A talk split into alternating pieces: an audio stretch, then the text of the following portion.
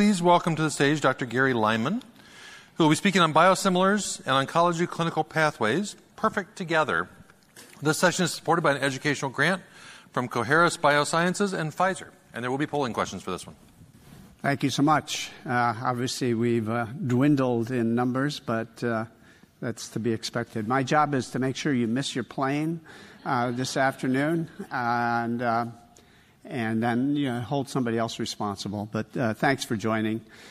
so, as was mentioned, I will be discussing biosimilars and their role in terms of integration into clinical pathways.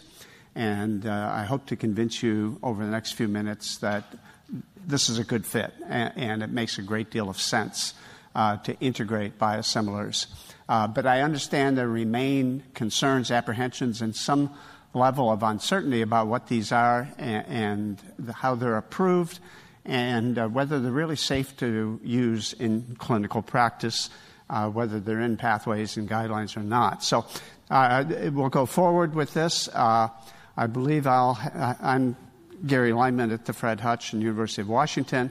Uh, these are my disclosures, and I, in addition to uh, some consulting, I uh, chaired the uh, American Society of Clinical Oncology ASCO working group on biosimilars, and I'll refer to that as we go through the presentation.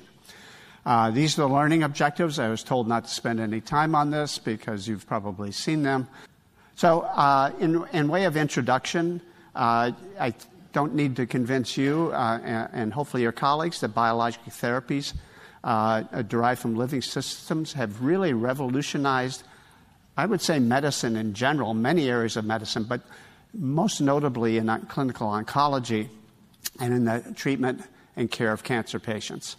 Uh, with the beneficial effects of biologics, uh, while they're clear from randomized controlled trials, we've talked uh, a fair amount about trials in this meeting, the economic impact of these uh, medicines uh, has placed an enormous financial burden on patients, families, and society. These are very expensive medicines. You've heard that time and again, and the burden on patients uh, has uh, really uh, climbed uh, precipitously over the last decade to decade and a half. Such what we're calling financial toxicity may limit drug access uh, to these exciting and potentially curative biologic therapies and may result in some patients who could be cured, perhaps stopping treatment early uh, with uh, uh potentially devastating consequences. Uh, one strategy that's been proposed uh, in legislation by the FDA, supported by uh, the, uh, the, the, White House, the President's Cancer Panel, virtually a broad spectrum of support for the introduction, uh, development, regulatory approval, and integration of biosimilars into uh, uh, clinical practice. And th- this, again, has come with some complexity, and that's what we're going to dive in today. But the goal, primary goal here, is to bring competition and, bring down the price of these expensive drugs and as a aftermath, improve access and reduce the financial burden on patients uh, with uh, cancer. So, and, at the end, we'll talk about the. There are now 23 uh, FDA-approved biosimilars uh, in the U.S. Uh, there are actually many more in Europe, and I'll mention that briefly. these are based on far more preclinical analytic, looking at uh, structural and functional characterization uh, using a vast array of analytic tools. Uh, some preclinical data in terms of animal uh, uh, safety and efficacy testing, uh, and then in humans, more limited data than we're used to seeing with drug approval in the U.S., including the originator biologics. Um, so there may be, well, there always will be uh, PK/PD data, some immunogenicity testing, uh, but not the requirement for multiple large randomized comparative trials uh, that we've grown used to. And this is what I think makes uh, some concerned uh, whether efficacy and safety of these agents is comparable uh, and non inferior to the originator biologic therapies we've come to know and love over the last 10 to 20 years. So, why the need for biosimilars? This should be quite intuitive, both from my comments and from your experience. Uh, that is the cost of medical care in, in the U.S. has for decades now exceeded that of the increase in the gross domestic product. Nowhere is that more evident in the rise in cost of cancer care, cancer medical care, and even uh, more so, uh, the rise in the, the, the cost of uh, cancer medications, cancer drugs, and these, uh, the poster child for this are the biologic therapies. So I show on the right hand side uh, uh, the, the top Medicare spends on drugs. And if you look down this list, seven of these 10 uh, top uh, agents are agents that we use in oncology. Uh, so, again, this is a big driver of this increase in the cost of healthcare. Another way to look at it is to look at uh, the expenditures for U.S. medications, and you can see that 30%, nearly a third of uh, the, the expenditures on medical care in the U.S. is from these top five therapy areas, and number one on the list is oncology. Another, uh, uh, one other way to look at this is the price of these drugs and what's happened to them, uh, the price uh, at or shortly after FDA approval. Uh, the data, data, out of work from uh, Memorial Sloan Kettering looking at the cost of cancer drugs at the date of FDA approval. And you may not see it there, but there's a, a, an orange line that shows the median rise uh, which now is exceeding $10,000 per month in terms of the cost of, of uh, cancer drugs that are approved by the FDA. And you see the scatter plot, uh, some of these are far more than, uh, than that median. So, biologic therapies, uh, both in the US and globally, uh, the, the, spending on these has increased dramatically also over the last 10 years or so.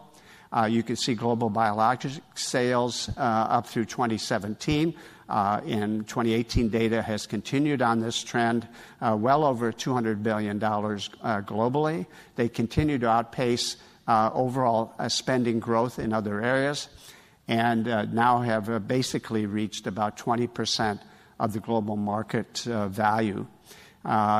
this raises these concerns we'll come back to about whether this is going to limit, complicate patient access to these drugs, which again can be potentially curative or prolong uh, survival, uh, and, or, and or leave them or their families in enormous financial debt. Another, uh, one final way to look at this is at the patient level. And this is uh, an interesting graphic that I think says a lot. Uh, and the, uh, the issue is that median household income in the U.S. has remained essentially flat. Some indications maybe it's even gone down in terms of effective purchasing power. Uh, at the same time, and that's shown in the red line, horizontal line. At the same time, the, the median monthly cost of new anti cancer drugs in the U.S. has risen precipitously since the mid 90s and has long surpassed that of the median monthly household income for uh, of uh, U.S. households. So, uh, again, th- there's no indication that this trend has uh, uh slowed very much, and uh, I think we can say without a doubt that this is posing an enormous challenge for a large proportion of patients with cancer under our care. So, what are these biosimilars that we're hoping will help? Obviously, it's not the whole solution. We have lots of structural uh, problems within our healthcare financing uh, situation, but uh, it, it is hoped uh, that the biosimilars will be a piece in the puzzle of solving uh, some of these uh, dilemmas. So the FDA has formally defined a biosimilar as a, a, a biologic product, like the originator biologic, but one that is highly similar uh, parenthetically not identical, but highly similar to a U.S. license reference biologic product for which there are no clinically meaningful differences in safety, purity, or potency. Uh, so this is a formal definition, and of course it requires some, uh, uh, some actual implementation. But I think the best way to think of this is comparing these uh, biologic therapies and, um, in general, and biosimilars included, on the right hand side, illustrated by a monoclonal antibody, to simple small chemical agents uh, that can be synthesized in the laboratory uh, precisely, exactly. Uh, we have generics. Uh, their structure is extremely is, is completely well defined. Um, it can be reproduced, uh, completely characterized. These are generally pretty stable molecules, and uh, with few ex- exceptions, they're not immunogenic. Genetic. So the monoclonal antibodies or biologics in general, on the other hand, are very large, complex uh, agents with uh, uh, th- that are, have a high molecular weight. Uh, they're produced in living systems, so again, they can't be replicated exactly uh, uh, due to variability in the biologic processes and, the, and the processes used to, to develop them. Uh, they may, many of them are relatively unstable and, and sensitive to external conditions. And again, because these are large proteins, uh, they may be immunogenic. So, uh, uh stark contrast to uh, agents going back a couple of decades that we and, and still use today. So uh, we published a paper in the New England Journal uh, uh, about a year ago to basically try to summarize the evidence around these agents and, and uh, educate uh, both pract- general practitioners and oncologists on uh, the opportunities and reality of biosimilar medications. The requirements the FDA has established for biosimilarity are fairly simple and succinct. Uh, the biologic product must be highly similar to the reference product, notwithstanding minor differences in clinically inactive components. At the same time, there can be no clinically meaningful differences between the biologic product, the biosimilar, and the reference product, uh, the originator, in terms of safety, purity, and potency. And the process for getting approval uh, of, an, of, a biosimilar uh, that the FDA follows is one that we consider to be stepwise evidence development. and that's illustrated on the right. So, again, the base is where a great deal of the focus goes. Uh, and, and, we now have well over 60 analytic quality metrics that these agents must go through and demonstrate uh, that they're uh, highly similar to those reflected by the originator in terms of, uh, again, uh, structure and functional characterization. And then there's uh, preclinical data. Again, this is done in, generally in animal systems. And then the clinical data is heavily uh, done around pharmacokinetic, pharmacodynamic, and immunogenicity. And much of this is often done in healthy volunteers because these are generally individuals who are not immunosuppressed and are probably going to be more sensitive to reflecting some of the potential toxicities or the pharmacokinetic, uh, pharmacodynamic changes that may, uh, may impact on the distribution of these agents. And then, uh, if needed, and, and uh, to some extent, there will be clinical data, uh, often some comparative clinical data between the biosimilar and the originator. Uh, but the goal of that is merely to look and say, is there still uncertainty if the biosimilar uh, is not uh, truly highly similar to the originator? And then the FDA has the discretion to require impose uh, additional clinical trials. And again, we'll come back to this. A little easier to see in this uh, stepwise process. We start with the analytic studies, again, looking at the structure of the biosimilar and its functional uh, characterization. At each step as we go up, the FDA ev- evaluates the totality of evidence that comes out of the previous step and determines whether further studies are needed. There's always a need for some animal studies uh, in this process, and then early human studies looking at PK/PD and immunogenicity. And then, as I said, if residual uncertainty remains, uh, there may be a requirement for additional clinical studies, including comparative randomized trials, but generally smaller trials, uh, often phase two studies, not uh, multiple large phase three uh, trials. So there are a few new concepts, or at least uh, not totally new, but uh, ones that I think uh, are unclear to, to many of my colleagues as they talk on this subject around the country. One of these is this concept of extrapolation. Uh, so, it, generally, the, the approach here is a company develops a biosimilar, decides on what label, what indication they're going to go for, and, and does both the preclinical and clinical studies necessary to demonstrate high similarity or a biosimilarity uh, to the originator. Uh, and if uh, things go well and the FDA approves it for that indication, uh, they, uh, it can be marketed uh, uh for that particular uh, disease or, or, or, clinical situation. However, many biologic therapies, as you know, have multiple indications, multiple diseases, or multiple uh, scenarios of a disease, early stage versus advanced stage disease, and so forth. So the, the act that established the process for biosimilarity, gave the FDA discretion uh, to extrapolate based on the evidence presented for the initial indication and any additional uh, scientific justification for ex- granting extrapolation to other clinical scenarios.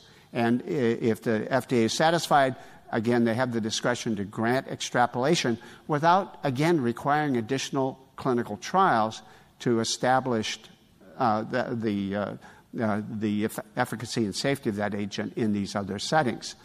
Keep that, keep, compare that to what the originator had to do for each new indication, each new label.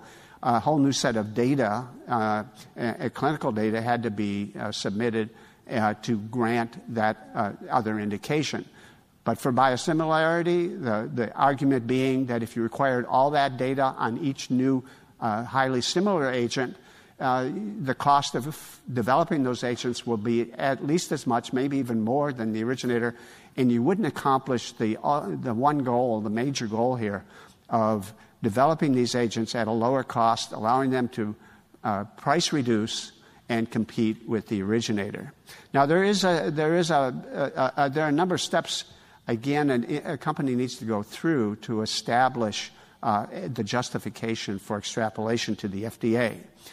And it is important to note that extrapolation is not an automatic thing. And you will see already biosimilars on the marketplace that were not granted extrapolation for other uh, situations. So, again, the biosimilar has to be given approval for its in, initial submitted uh, application an indication. In addition, however, they may be granted extrapolation if they can demonstrate that the mechanism of action for the other indications uh, is essentially the same. Uh, their, their, binding, molecular signaling is essentially the same. The location, the receptors for these different indications, the same. And then uh, with PKPD PD PD data, they can demonstrate that uh, and support that the mechanism of action of the agent for these other indications is, essentially the same. Now, in addition to that, however, there are, there are possibilities that a different indication in a different population would reflect or express different toxicities, or it, patients may have different set of comorbidities uh, or concomitant medications. So, if the if the situation, if the patient population uh, or, or the conditions of use are sufficiently different than the original indication for which they achieved approval, the FDA say, may say, we won't grant you that extrapolation until you provide us with more data. So again, uh, the, they have the discretion, but it's not an automatic thing. The other major issue here, and we've already alluded to this, is biologic agents, including biosimilars and originator or reference products, are uh, sources of variability. Uh, these drugs, these agents, uh, because they're produced in living systems. They undergo fermentation conditions, uh, different raw materials, uh, protein purification methods may differ. there's all sorts of steps that kind of illustrated in the in, in this diagram on the on the right hand side here where variability can creep into the process. So even though you start off with the same vector, you start off with the same cell system, uh, you try to do things exactly the same, uh, th- there may well be differences in, uh, again, structure or even functional uh, characterization of the biosimilar in the end. So all this has to be monitored. It has to be demonstrated by uh, the, the company that the agent is, is again highly similar within the boundaries that the FDA has established. And then over time, uh, and we'll get, get into this more, there is the potential uh, for drift occurring. Uh, drift being that because of changes in manufacturing, uh, the, the, the, components that go into that process, uh, the geography, there may be some changes, unavoidably going to be some changes in these molecules over time. Uh, and, and, if that, those changes affect critical areas in the molecule, in this complex protein, uh, there could be a, a, a, change in efficacy or a change in, in safety. So there's a requirement not only up front to demonstrate high similarity to the, to the reference product, but then over time, anytime you change manufacturing facilities or processes, uh, you need to redemonstrate uh, to the FDA that critical functionality, the high similarity of these agents has not um, you know, changed in a clinically meaningful way. I would emphasize, however, and again, I'm going to illustrate this in a second, that both the original biologic therapy and the biosimilar are subject to this drift. In other words, they're both fundamentally complex proteins, large molecular weight proteins, uh, with complicated uh, manufacturing processes that you saw. And they're both subject to this drift and therefore both requiring continuous monitoring uh, for efficacy and safety. So I'm going to illustrate this with a, a, a project uh, that, that, I've been involved with the last couple of years. Uh, that's, uh, I think, both uh, concerning but uh, hopefully eye-opening and a, uh, you know, a, a warn up, a, a, warning flag to us that we really need to monitor the, these agents over time.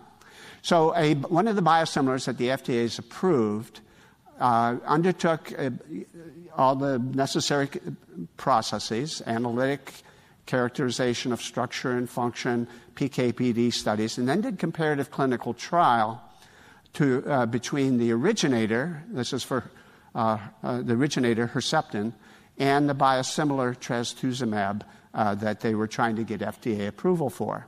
And in that trial, uh, uh, they found, to their surprise and somewhat shock, that the biosimilar results seem to be superior to the originator. And, you know, they, are they're, they're puzzled. All the PKPD studies were, uh, showed high similarity. It seemed to be the same molecule uh, to uh, the, the originator. Uh, but when they ran the clinical trial, uh, there seemed to be some superiority. And in fact, the FDA will not grant biosimilarity status to an agent that is demonstrated to be superior to the originator, uh, uh, something you might call bio better. Uh, it has to be within these boundaries, and they're kind of illustrated uh, here for this one performance characteristic. Again, there are 67 now currently in the FDA portfolio of quality metrics that these agents go through. Uh, but for each of these, they should fall within these boundaries to demonstrate comparability for that metric. So this one uh, here is for ADCC. Uh, uh, for uh, Herceptin or trastuzumab, so it's antibody-dependent cell-mediated cytotoxicity. Some still believe that this is a critical action of uh, trastuzumab in terms of its anti-cancer activity. Uh, but when they went back and uh, said, we got to figure out why the biosimilar is doing better than the originator, uh, they looked at all these characteristics. But they, what they did is they obtained multiple batches of the originator over time. And what you can see illustrated here uh, is, uh, if I can go back here, is that there was a drift uh, and this is com- uh, the dots here uh, on this graph uh, represent uh, uh, European version of Herceptin, U.S. version of Herceptin, and then Herceptin used in the clinical trial. So there are different colors here, but they all show the same thing. that in uh, recent batches, uh, there was a drift where the ADCC performance fell below FDA criteria for that metric. So the question is does that matter? Uh, how important is it? Uh, and does it explain why there seemed to be some advantage to the biosimilar over the originator? So they continued their trial, and we just published in European Journal of Cancer the three year data. We now have four year data on this, which has basically shown the same thing uh, that patients who received the, the biosimilar, uh, which is uh, uh shown, uh, it's a little hard to see, but it's at the top curve here. Uh, it's the blue curve, so it overlaps with uh, this red curve, which represents the originator that had not drifted.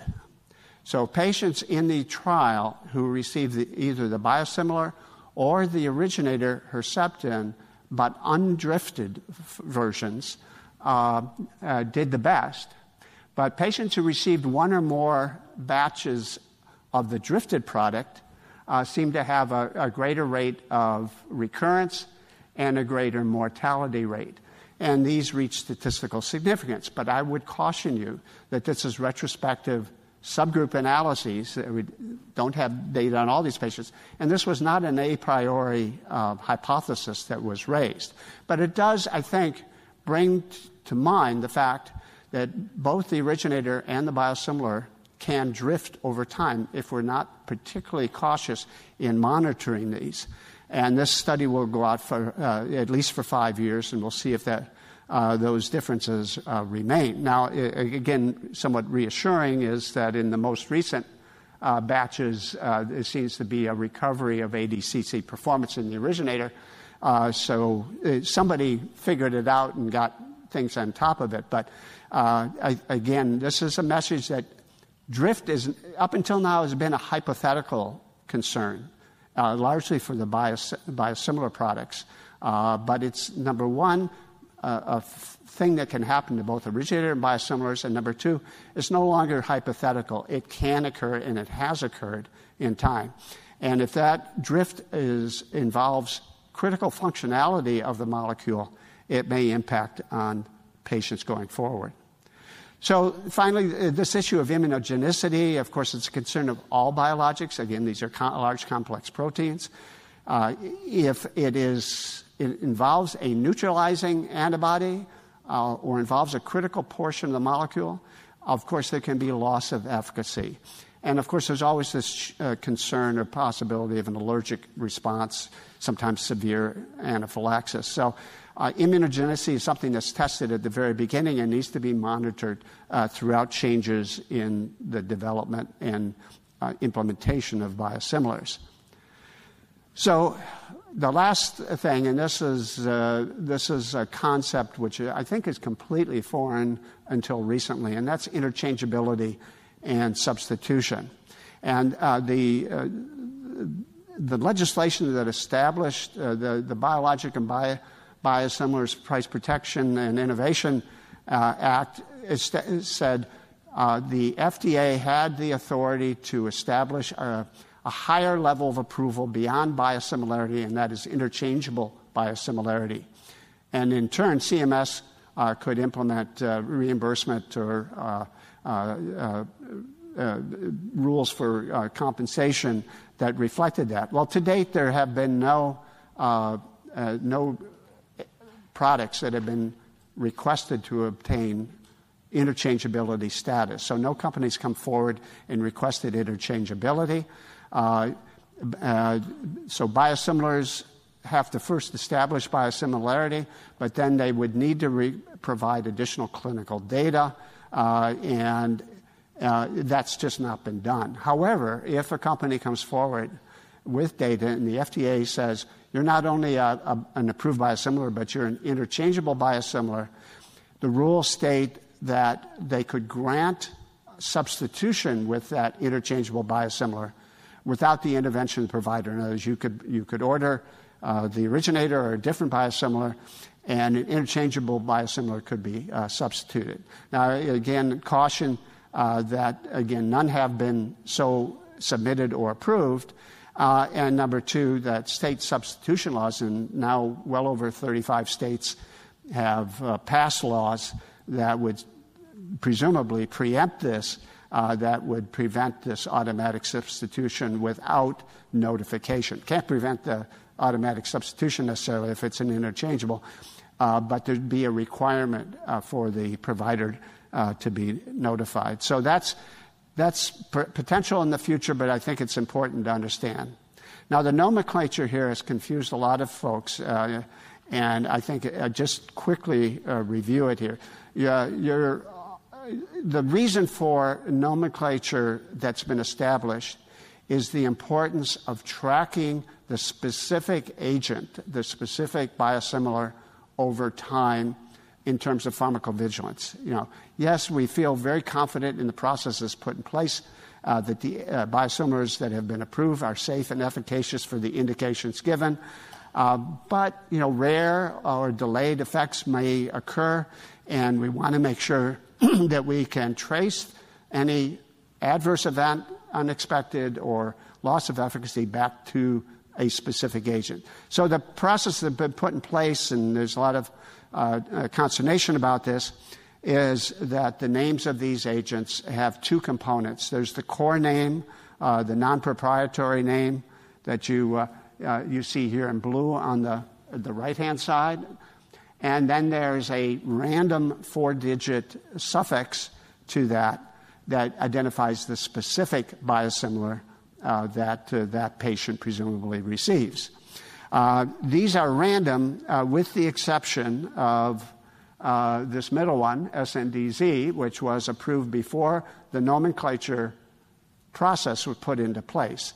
So you can infer which company makes that particular agent. And that was the first biosimilar approved in the US. But then these rules are put in place for all future biosimilars. There'll be the somewhat arbitrary uh, or random four letter suffix uh, imposed. And you, you, you, just have to become familiar with them if they're ones that you're using in your uh, practice. So, where are we currently with biosimilars in the US? Well, the starting point is find out when originator biologic therapies ex- patents expire.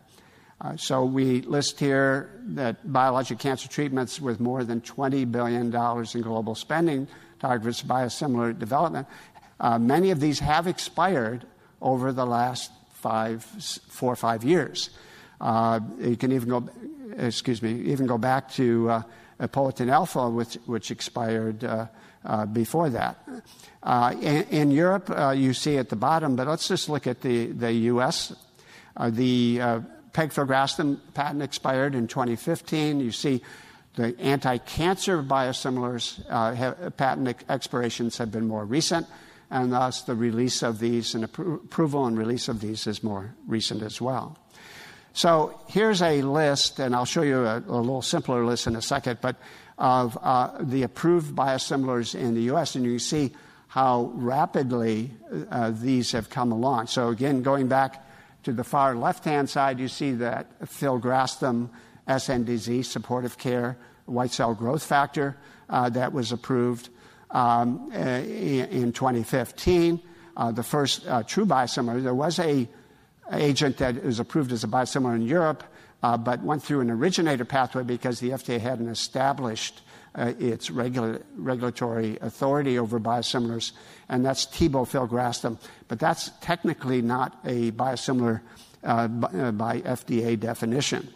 and then, of course, there are other biosimilar supportive care agents uh, filgrastim, pegfilgrastim that have come along.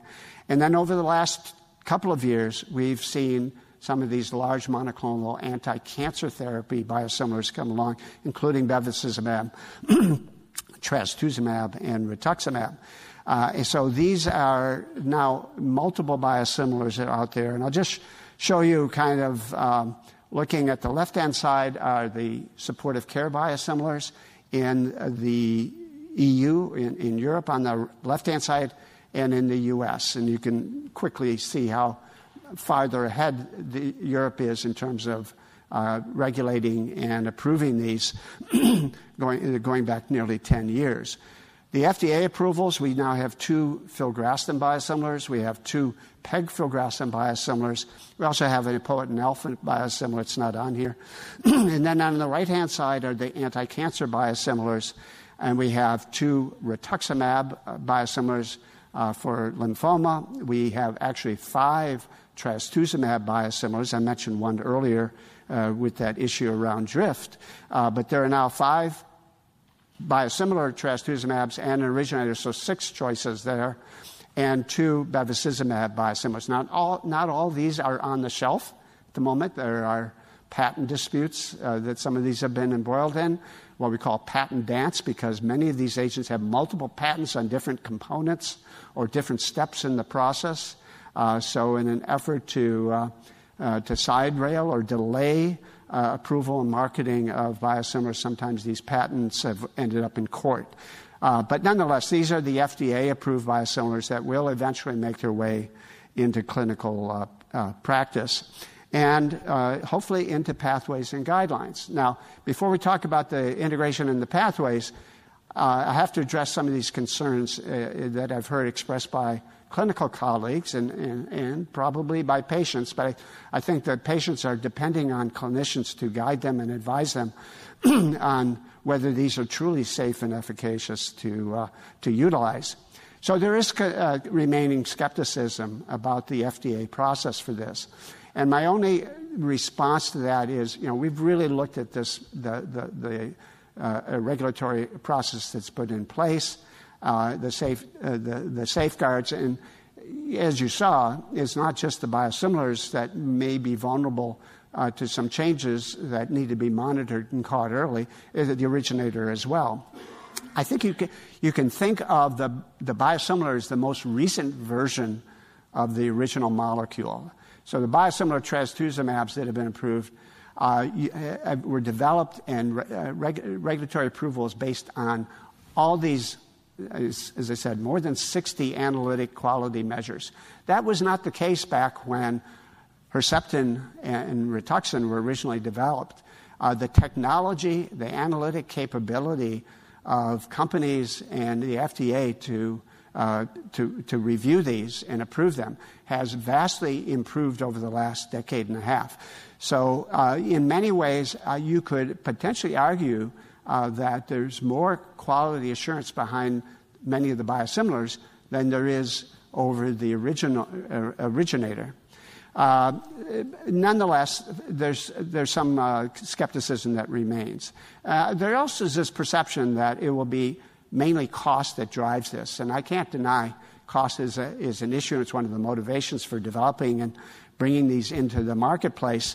Um, uh, but at your own institution, I think it's important to put safety and efficacy first, uh, and then cost uh, uh, may come in if there's no difference in safety and efficacy. Uh, there's this perception, the switching uh, from the biosimilar to, from a bio- originator to a biosimilar may not be safe, and I think we now have abundant real world data to suggest that there's not really solid evidence for that. Um, uh, there's concern that payer formularies will require uh, biologic uh, uh failure before allowing switching. Uh, we're still waiting for these interchangeable biosimilars to come along. So, thus, ASCO, NCCN, other organizations, including here, are trying to educate professionals about what these agents are, the processes involved, uh, where we are in the approval process, uh, and also uh, their integration again into clinical practice and into pathways and, and guidelines. We've uh, integrated the supportive care biosimilars into ASCO growth factor guidelines. This goes back now uh, three or four years, uh, and these are being updated, but presumably biosimilars, white cell growth factors, will also be integrated in, into the ASCO update. Uh, they've already been uh, uh, integrated. Uh, we just updated the NCCN growth factor uh, guidelines, and all the approved biosimilars are uh, mentioned as alternatives, safe and efficacious choices that you have if you're going to use a white cell growth factor, filgrastim, or pegfilgrastim. So, so the guidelines have integrated them, and I think it, it makes sense at this point that pathways likewise integrate uh, these agents into uh, their uh, in, into their steps. Obviously, one of the issues is that supportive care biologics or biosimilars is one thing. Anti-cancer biosimilars, where it's treating the cancer and it may be a, a kind of a life and death issue, uh, may be quite uh, different. Nonetheless, uh, the NCCA, NCCN Board of Directors, I think two or three weeks ago, said they uh, have reviewed and have accepted the FDA process for regulatory approval of these biosimilars and are encouraging the, uh, the uh, guideline committees to integrate biosimilar versions of their therapies into guidelines. This just illustrates the, the updated NCCN breast cancer guidelines, and you'll see there's a footnote. If, if you look at the details in this guideline, that's added uh, biosimilar versions of trastuzumab. These will be automatically put in as options uh, for the, the provider to choose from, in addition to the originator. So uh, ASCO issued this position statement. I was privileged to chair the uh, working group that developed this uh, position statement. This was published in JCO uh, a little over a year ago. And it basically addresses all these things we've talked about uh, the difference between generic and, uh, and biologic therapies, what biosimilarity is, the regulatory uh, approval process, and issues like interchangeability and extrapolation. So it's all in there, and I just refer you uh, to that document if you want to read more about it. We highlight in there issues around safety and efficacy, and we came out with the statement biosimilars uh, will play, uh, if they haven't already, an important role in the future care of patients with cancer and will improve access to valuable medicines. Uh, there are the issues, again, around interchangeability that are yet to be worked out. The name, naming and labeling has created some confusion, uh, but there's a justification for being sure which agent you're using. Uh, the value of biosimilars is discussed in this document as well as in the value of cancer care uh, task force documents that have been issued. Uh, and, and, of course, uh, there's a need at each of the annual meetings and podcasts in between to continue to educate ourselves and our colleagues and our patients about these processes and, and provide answers to their questions. Uh, so I'll just, uh, th- this is where I think the rubber meets the road, which is uh, finding the right balance be, of evidence between uh, biosimilar, uh, requiring uh, the, the, approval process being too onerous, too large, but driving up the cost of development and therefore basically negating the opportunity to reduce prices of these agents if they're approved. Uh, on the other hand, if the approval process is too lax or too, too weak, uh, while the development cost will probably be less, the, the, the concern is that healthcare providers may not embrace them and use them as well. And if there's not utilization of these as opposed to the more expensive originators, um, uh, it kind of defeats the purpose as well. So finding that right balance is, is critical. I mentioned Europe is out about a decade ahead of us, and I think we should all be reassured uh, that over that decade, they now have 25 oncology biosimilars approved. They have not had to withdraw any of their biosimilars because of efficacy and safety concerns. The EU monitoring for safety has not identified any relevant differences in the severity, frequency, adverse events, and their, their efficacy. I will mention one caution, which is they now have 10 years of data to show how that uptake distributes across practices. It's quite clear even in Europe, oncologists and hematologists were more likely to use biosimilar versions of these molecules in later stage disease or in patients not being necessarily treated for curative intent. And it's only over time where the comfort level has been developed, where they're using them up front or using them in curative setting. Nonetheless, over this period of time, uh, no red flags have emerged. So, will biosimilars be accepted much like they have in Europe? When they get uh, into practice in the U.S. And how rapid will that be? We really don't know. We have early signs from the growth factors, uh, but um, it's just far too early. Uh, there was a Wall Street Journal uh, op ed uh, a few weeks ago that said it's time to throw in the towel on biosimilars. uh, in, in, the U.S. And the reality is, it's just far too early because we, ha- we ha- do have a little data uh, on the, the supportive care biosimilars, but virtually no data on the uptake and, and impact of the anti-cancer biosimilars on, uh, on pricing and healthcare costs. Uh, so, and, and in the end, will these improve access uh, to these therapies, reduce disparities, uh, reduce financial uh, burden? Again, we don't know. Uh, the potential is there. this just illustrates that that potential and how it's realized will depend on how much price reduction results and how much companies are willing to uh, reduce the price of their biosimilars when they get in the market compared to the originator. So the, this illustrates uh, the uh, scenarios of 20% price reduction, 30%, or 40%. You can see how much money, 50 to 100 billion dollars, uh, in, in, looking at eight key products in the EU and the US, could be saved uh, depending on the degree of price reduction. As I mentioned, we do have some data on the uh, myeloid growth factors, and you, uh, the top curve just shows the use of filgrastim uh, in the U.S. It hasn't changed very much. Maybe it's drifted down a tiny bit. And the bottom it shows how the use of the originator has uh, fallen off uh, uh, over the first couple of years through the end of 2016, and the use of biosimilar filgrastim has increased and now is approaching 50 percent of the market share. And I saw some more recent data for 2018 uh, suggesting perhaps as high as uh, two thirds to three quarters uh, of filgrastim use is, is biosimilar. Uh, again, we'll see where that uh, plateaus or ends up.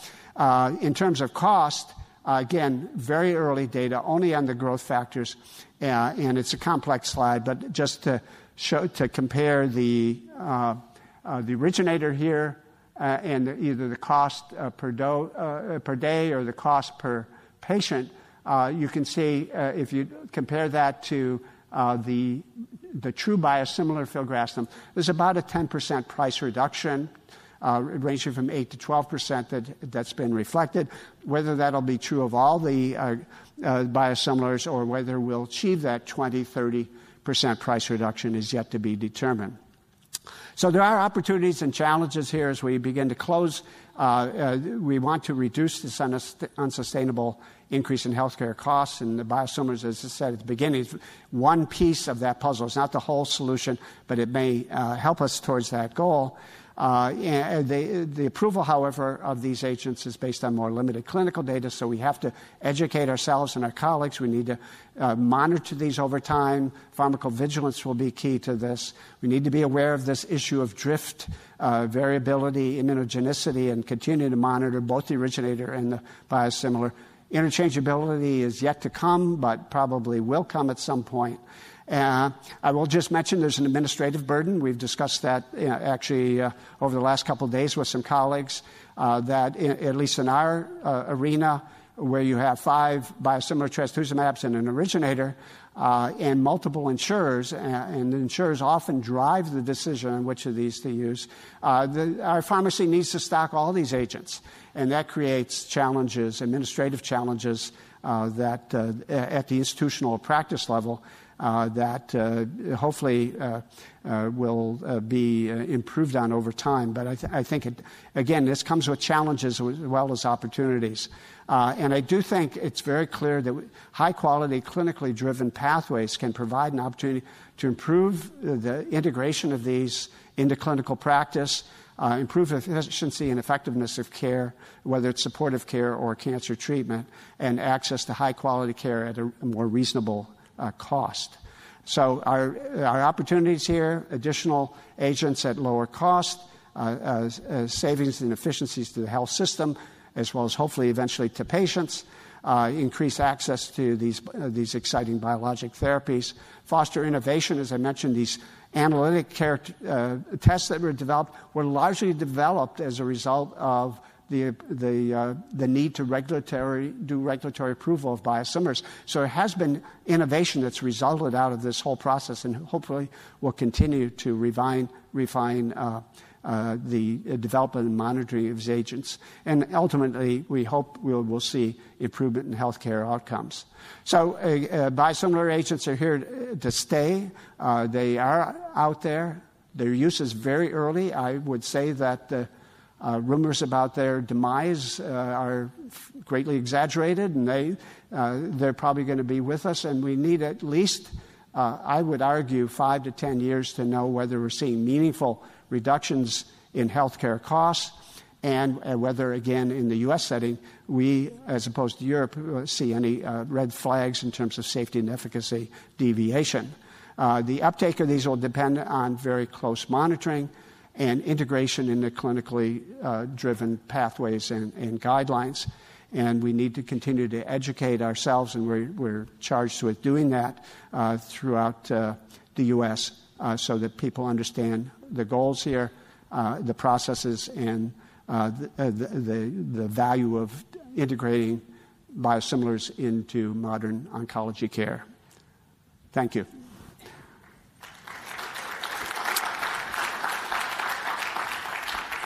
So um, I, I, know we're short on time, but uh, glad to uh, take any questions after the session. That'd be great. I appreciate great. that. Thank Absolutely. you very much for your time. Sure thing. Thank you.